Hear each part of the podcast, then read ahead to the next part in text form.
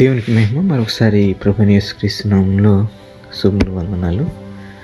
ఈరోజు మరొక అంశాన్ని ధ్యానం చేసుకోవడానికి దేవుడిచ్చిన ఈ సమయంకై దేవునికి మహిమ కలుగును గాక. ఈరోజు దేవుడు మనకు అన్ని మంచి విషయాలను ఇస్తానని చెప్పి మరి తెలియచేస్తున్నాడు. మనందరం ఆనందాన్ని కోరుకుంటాం, ప్రేమ కోసం అరులు చేస్తాం, శాంతి కోసం తాతాలాడుతూ ఉంటాం.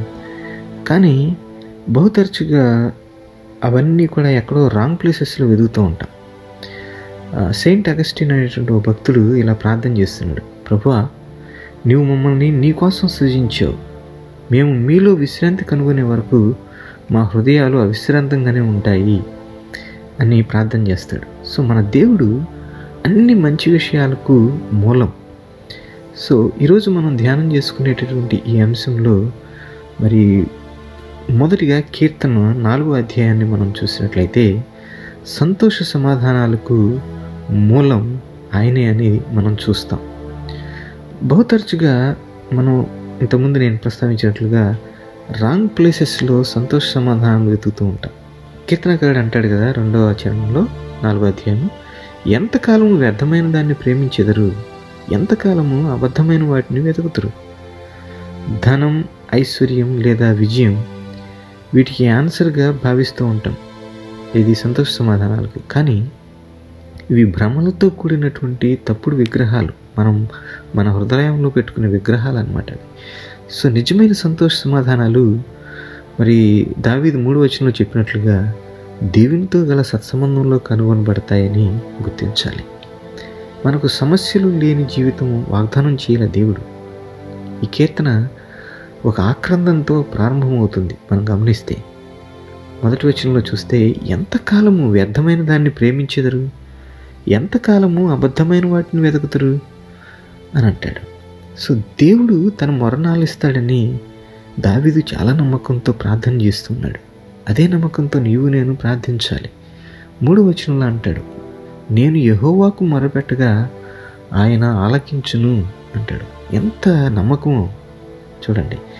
సో దేవుడు మాత్రమే నిజమైన సంతోష సమాధానాలకు మూలం. ఇక్కడ చూసినట్లయితే ఏడు ఆరు ఏడు ఎనిమిది వచనాల్లో మనం చూస్తాం, యెహోవా నీ సన్నిధి కాంతి మా మీద ప్రకాశింపచేయనైనా, వారి ధాన్య ద్రాక్షారసములు విస్తరించిన నాటి సంతోషము కంటే అధికమైన సంతోషము నీవు నా హృదయంలో పుట్టించితివి. యెహోవా నెమ్మదితో పండుకొని నిద్రపోదును, నేను ఒంటరిగా ఉండి నన్ను నీవే నన్ను సురక్షిత సురక్షితంగా నివసింపచేయుదువు అంటాడు. భౌతిక సంపద విలాసములకు మించిన గొప్ప సంతోషం దేవుని సన్నిధిలో ఉంది మనకి. ఐశ్వర్యము వలన భద్రత ఉన్న కంటి నిండా ప్రశాంతమైనటువంటి నిద్ర ఉండకపోవచ్చు. దేవుని చిత్తంలో మాత్రమే మనం సురక్షితంగా నివసించగలుగుతాం. రెండవదిగా మనం చూసినట్లయితే మరి సెకండ్ ప్యాసేజ్ మత్తయి సువార్త మరి నాలుగు ఇరవై మూడు నుండి ఐదు ఇరవై వరకు మనం చూస్తాం. ఈ రోజున దేవుని అనుగ్రహానికి నిజమైన సంతోషానికి మూలం ఏంటి అనేది ఇందులో మనం చూస్తాం. సో యేసయ్య ప్రకారంగా సమాజం సూచించే అన్ని విషయాల నుండి నిజమైన సంతోషం రాదు. ఎందుకంటే ఈ సొసైటీలో మనం ఎన్నో చూస్తాం, ఎన్నో మనకి సొసైటీ ఆఫర్ చేస్తుంది. ఈ సొసైటీ ఆఫర్ చేసే ప్రతి దాంట్లో కూడా సంతోష సమాధానాలు లేవు, రావు. ఒక్కోసారి ఈ సంతోష సమాధానాలు సెలబ్రిటీల నుంచి వస్తాయనుకుంటారు, అందం నుండి, సంపద ఆస్తుల నుండి వస్తుంది అనుకుంటారు, రాదు. ఇది మీరు ఎలా ఫీల్ అవుతున్నారనే దాని గురించి కాదు, ఇది మీ వద్ద ఉన్న దాన్ని బట్టి లేదా మీరు చేసేదాన్ని బట్టి కాదని మనం గుర్తించాలి. అయితే ఇక్కడ మనం జ్ఞాపకం చేసుకున్నట్లయితే కీర్త ఐ మీన్ ప్రభువైన యేసయ్య ఇందులో మనం చూసిన దాన్ని బట్టి ఎనిమిది ఆశీర్వాదాలను ఇక్కడ చూసి సూచిస్తున్నట్లుగా చూస్తాం. అంటే వీటిని దశాదేశాలు అంటారు. మరి యేసయ్య ఎనిమిది అనూహ్యమైనటువంటి పరిస్థితుల్లో ఏ విధంగా దేవుని యొక్క అనుగ్రహాన్ని, ఆశీర్వాదాన్ని పొందుకుంటారో ఇక్కడ తెలియజేస్తున్నాడు. సో మొదటిగా మనం గమనించినట్లయితే be spiritually desperate for God, అంటే ఆత్మీయంగా దేవుని కొరకు మనం డెస్పరేట్గా ఉండాలన్నమాట. మూడవ వచనంలో మనం చూస్తే ఆత్మ విషయమై దీనులైన వారు ధన్యులు అంటున్నాడు.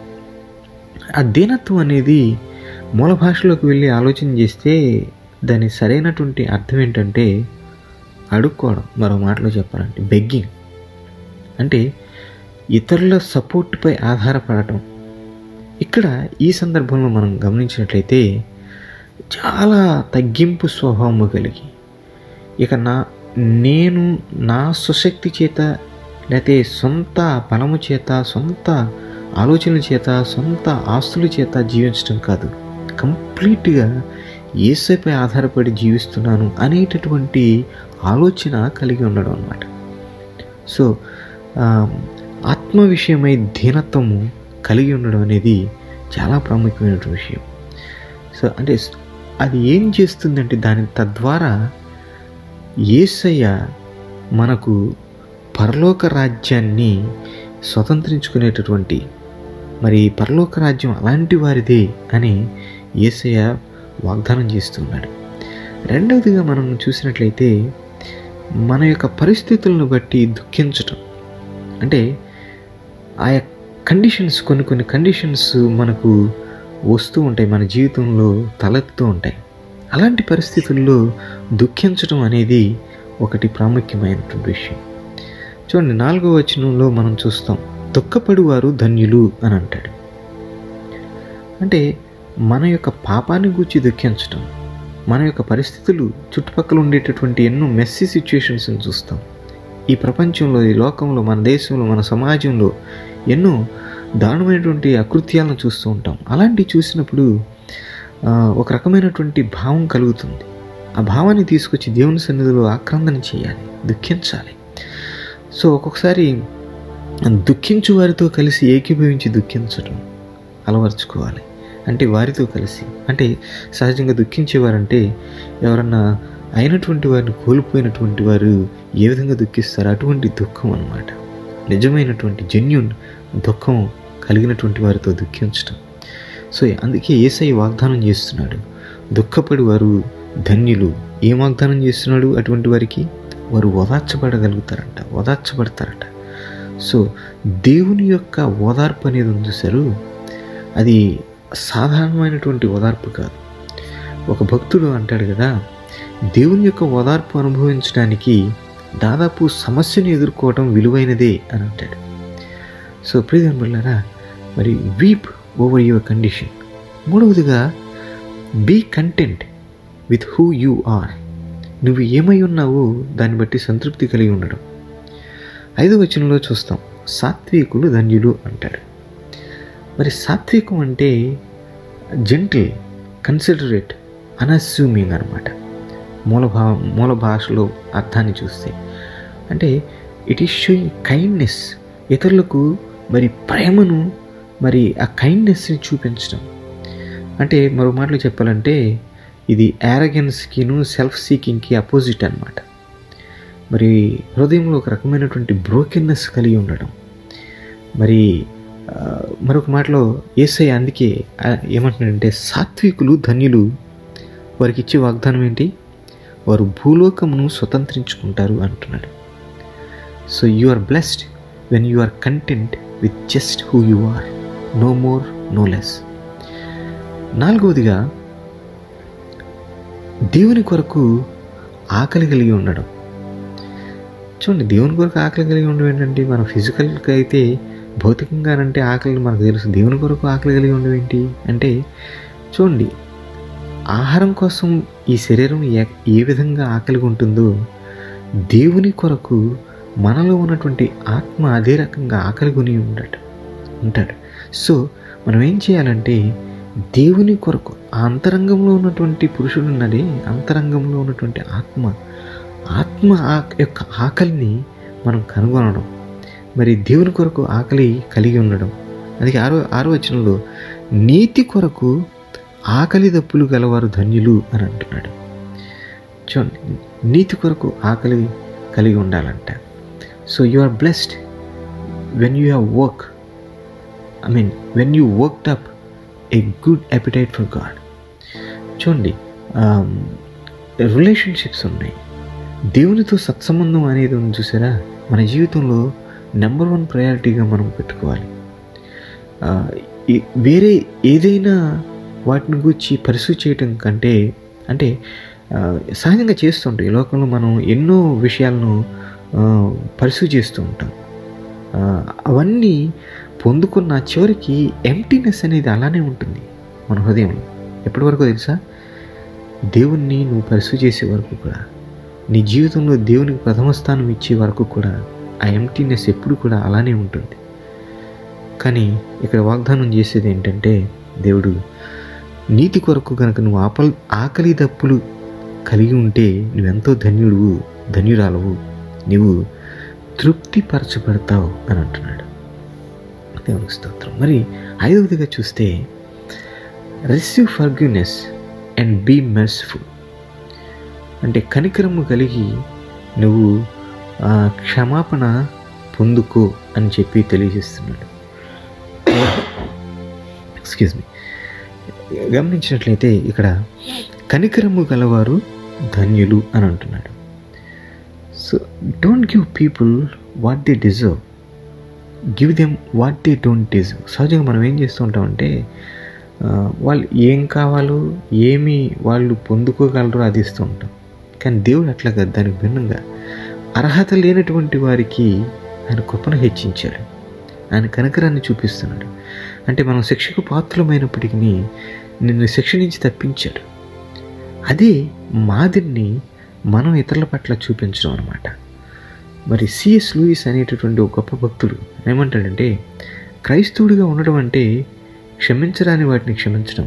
ఎందుకంటే దేవుడు మీలోని క్షమించరాని వాటిని క్షమించాడు. దయగల వారు ఆశీర్వదించబడతారు, ఎందుకంటే వారు దయ చూపబడతారు కాబట్టి అంటాడు. సో కనికరము గల వారు ధన్యులు, వారు కనికరాన్ని పొందుకుంటారట. ఆరోదిగా చూసినట్లయితే, బీ కంప్లీట్లీ సిన్సియర్.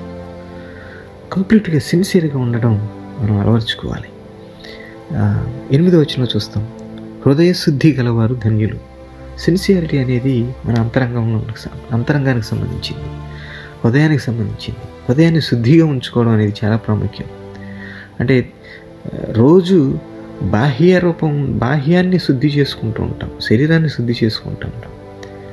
కానీ అంతరంగాన్ని శుద్ధి చేసుకోవడం, అంతరంగంలో శుద్ధి కలిగి ఉండడం, మరి ఇంటిగ్రిటీ కలిగి ఉండడం, ఓపెన్నెస్ కలిగి ఉండడం, సిన్సియారిటీ, ఆథెంటిసిటీ, ఇవన్నీ అంతరంగానికి సంబంధించినవి అన్నమాట.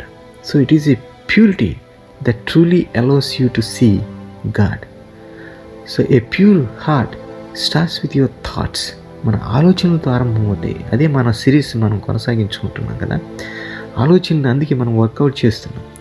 ఆలోచనను మరి గుర్తించాలి. ఏ ఆలోచనలు మనకు ఆటంకంగా ఉంటున్నాయి దేవునికి సమీపంగా ఎదగడానికి అనేవి గుర్తిస్తానికి మనం ఎక్సర్సైజ్ చేస్తున్నాం. సో ఆలోచనలు అవేమవుతాయంటే, your thoughts become your words, your actions and your character. అదే నీ యొక్క నిజస్థితిని బయటకు తీసుకొస్తుంది. అందుకే ఏం ఆలోచిస్తున్నాం అనేది చాలా ప్రాముఖ్యమైనటువంటి విషయం. So a key step to being pure in heart is allowing other to see others to see us as we are. మనం వేషధారణ కలిగి ఇతరులు ఎదుట చాలా గొప్పగా, గొప్ప వ్యక్తులుగా, మంచి వ్యక్తులుగా కనపరుచుకోవడానికి ప్రయత్నం చేస్తూ ఉంటాం. కానీ నీ యథాస్థితిని నీ కుటుంబీకులు చూడగలిగేటటువంటి, నీ కుటుంబీకులు కూడా చూడ చూడలేనటువంటి నీ యథాస్థితి ఉంటుంది. అది కనుక నువ్వు చూపించగలిగితే ఇతరులకు, అప్పుడు నీ అంతరంగాన్ని నువ్వు శుద్ధి చేసుకోవడానికి నీ ప్రయాసపడతావు. సో మరి అటువంటి శుద్ధీకరణ మనం చేసుకోవాలి. హృదయాన్ని శుద్ధి చేసుకున్నట్లయితే అలాంటి వారే దేవుణ్ణి చూడగలుగుతారంట. దేవునికి మేము కలుగుతా. మరి ఆ తర్వాత ఏడవదిగా మనం చూసినట్లయితే, strive strive to bring peace. సమాధానం కొరకు పాటుపడటం. చూడండి, తొమ్మిది వచనంలో అంటాడు, సమాధానపరచువారు ధన్యులు అంటారు. కొంతమంది ఏం చేస్తుంటారంటే, ఇతరులు ఏదన్నా ఎక్కడన్నా సమస్య ఉందనుకోండి, ఆ సమస్యను మరింత పెంచడానికి ప్రయత్నం చేస్తుంటారు. Don't stir up conflict, try to make peace. ఆ సందర్భంలో సమాధానాన్ని తీసుకురావడానికి ప్రయత్నం చేయాలి కానీ అగ్నికి ఆజ్యం పోసినట్లుగా ఉన్నదాన్ని రేపడం, రెచ్చగొట్టడం కాదు. సో యేసయ్య అంటాడు, అంటే దే యేసయ్య దేవుని కుమారుడుగా ఈ లోకానికి వచ్చి మరి సిలువలో తను తాను అప్పగించుకొని సమాధానాన్ని ఈ లోకానికి తీసుకొచ్చాడట. So blessed are the piece makers, సమాధానపరచువారు ధన్యులు, వారు దేవుని కుమారులు అనబడతారు. సో యేసయ్య ఏ విధంగా దేవుని కుమారుడిగా ఈ లోకానికి వచ్చి ఈ లోకానికి సమాధానాన్ని తీసుకొచ్చాడు, మరి యేసయ్యను కలిగి ఉన్నటువంటి నీవు నేను కూడా మరి సమాధాన పరిచేటటువంటి వారం ఉన్నట్లయితే దేవుని కుమారులుగా పిలువబడతాం.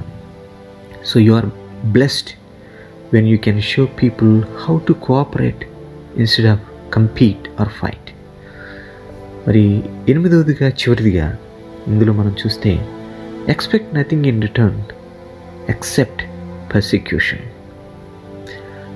పదవచనంలో చూస్తాం, నీతి నిమిత్తము హింసింపబడివారు ధన్యులు అని అంటున్నాడు.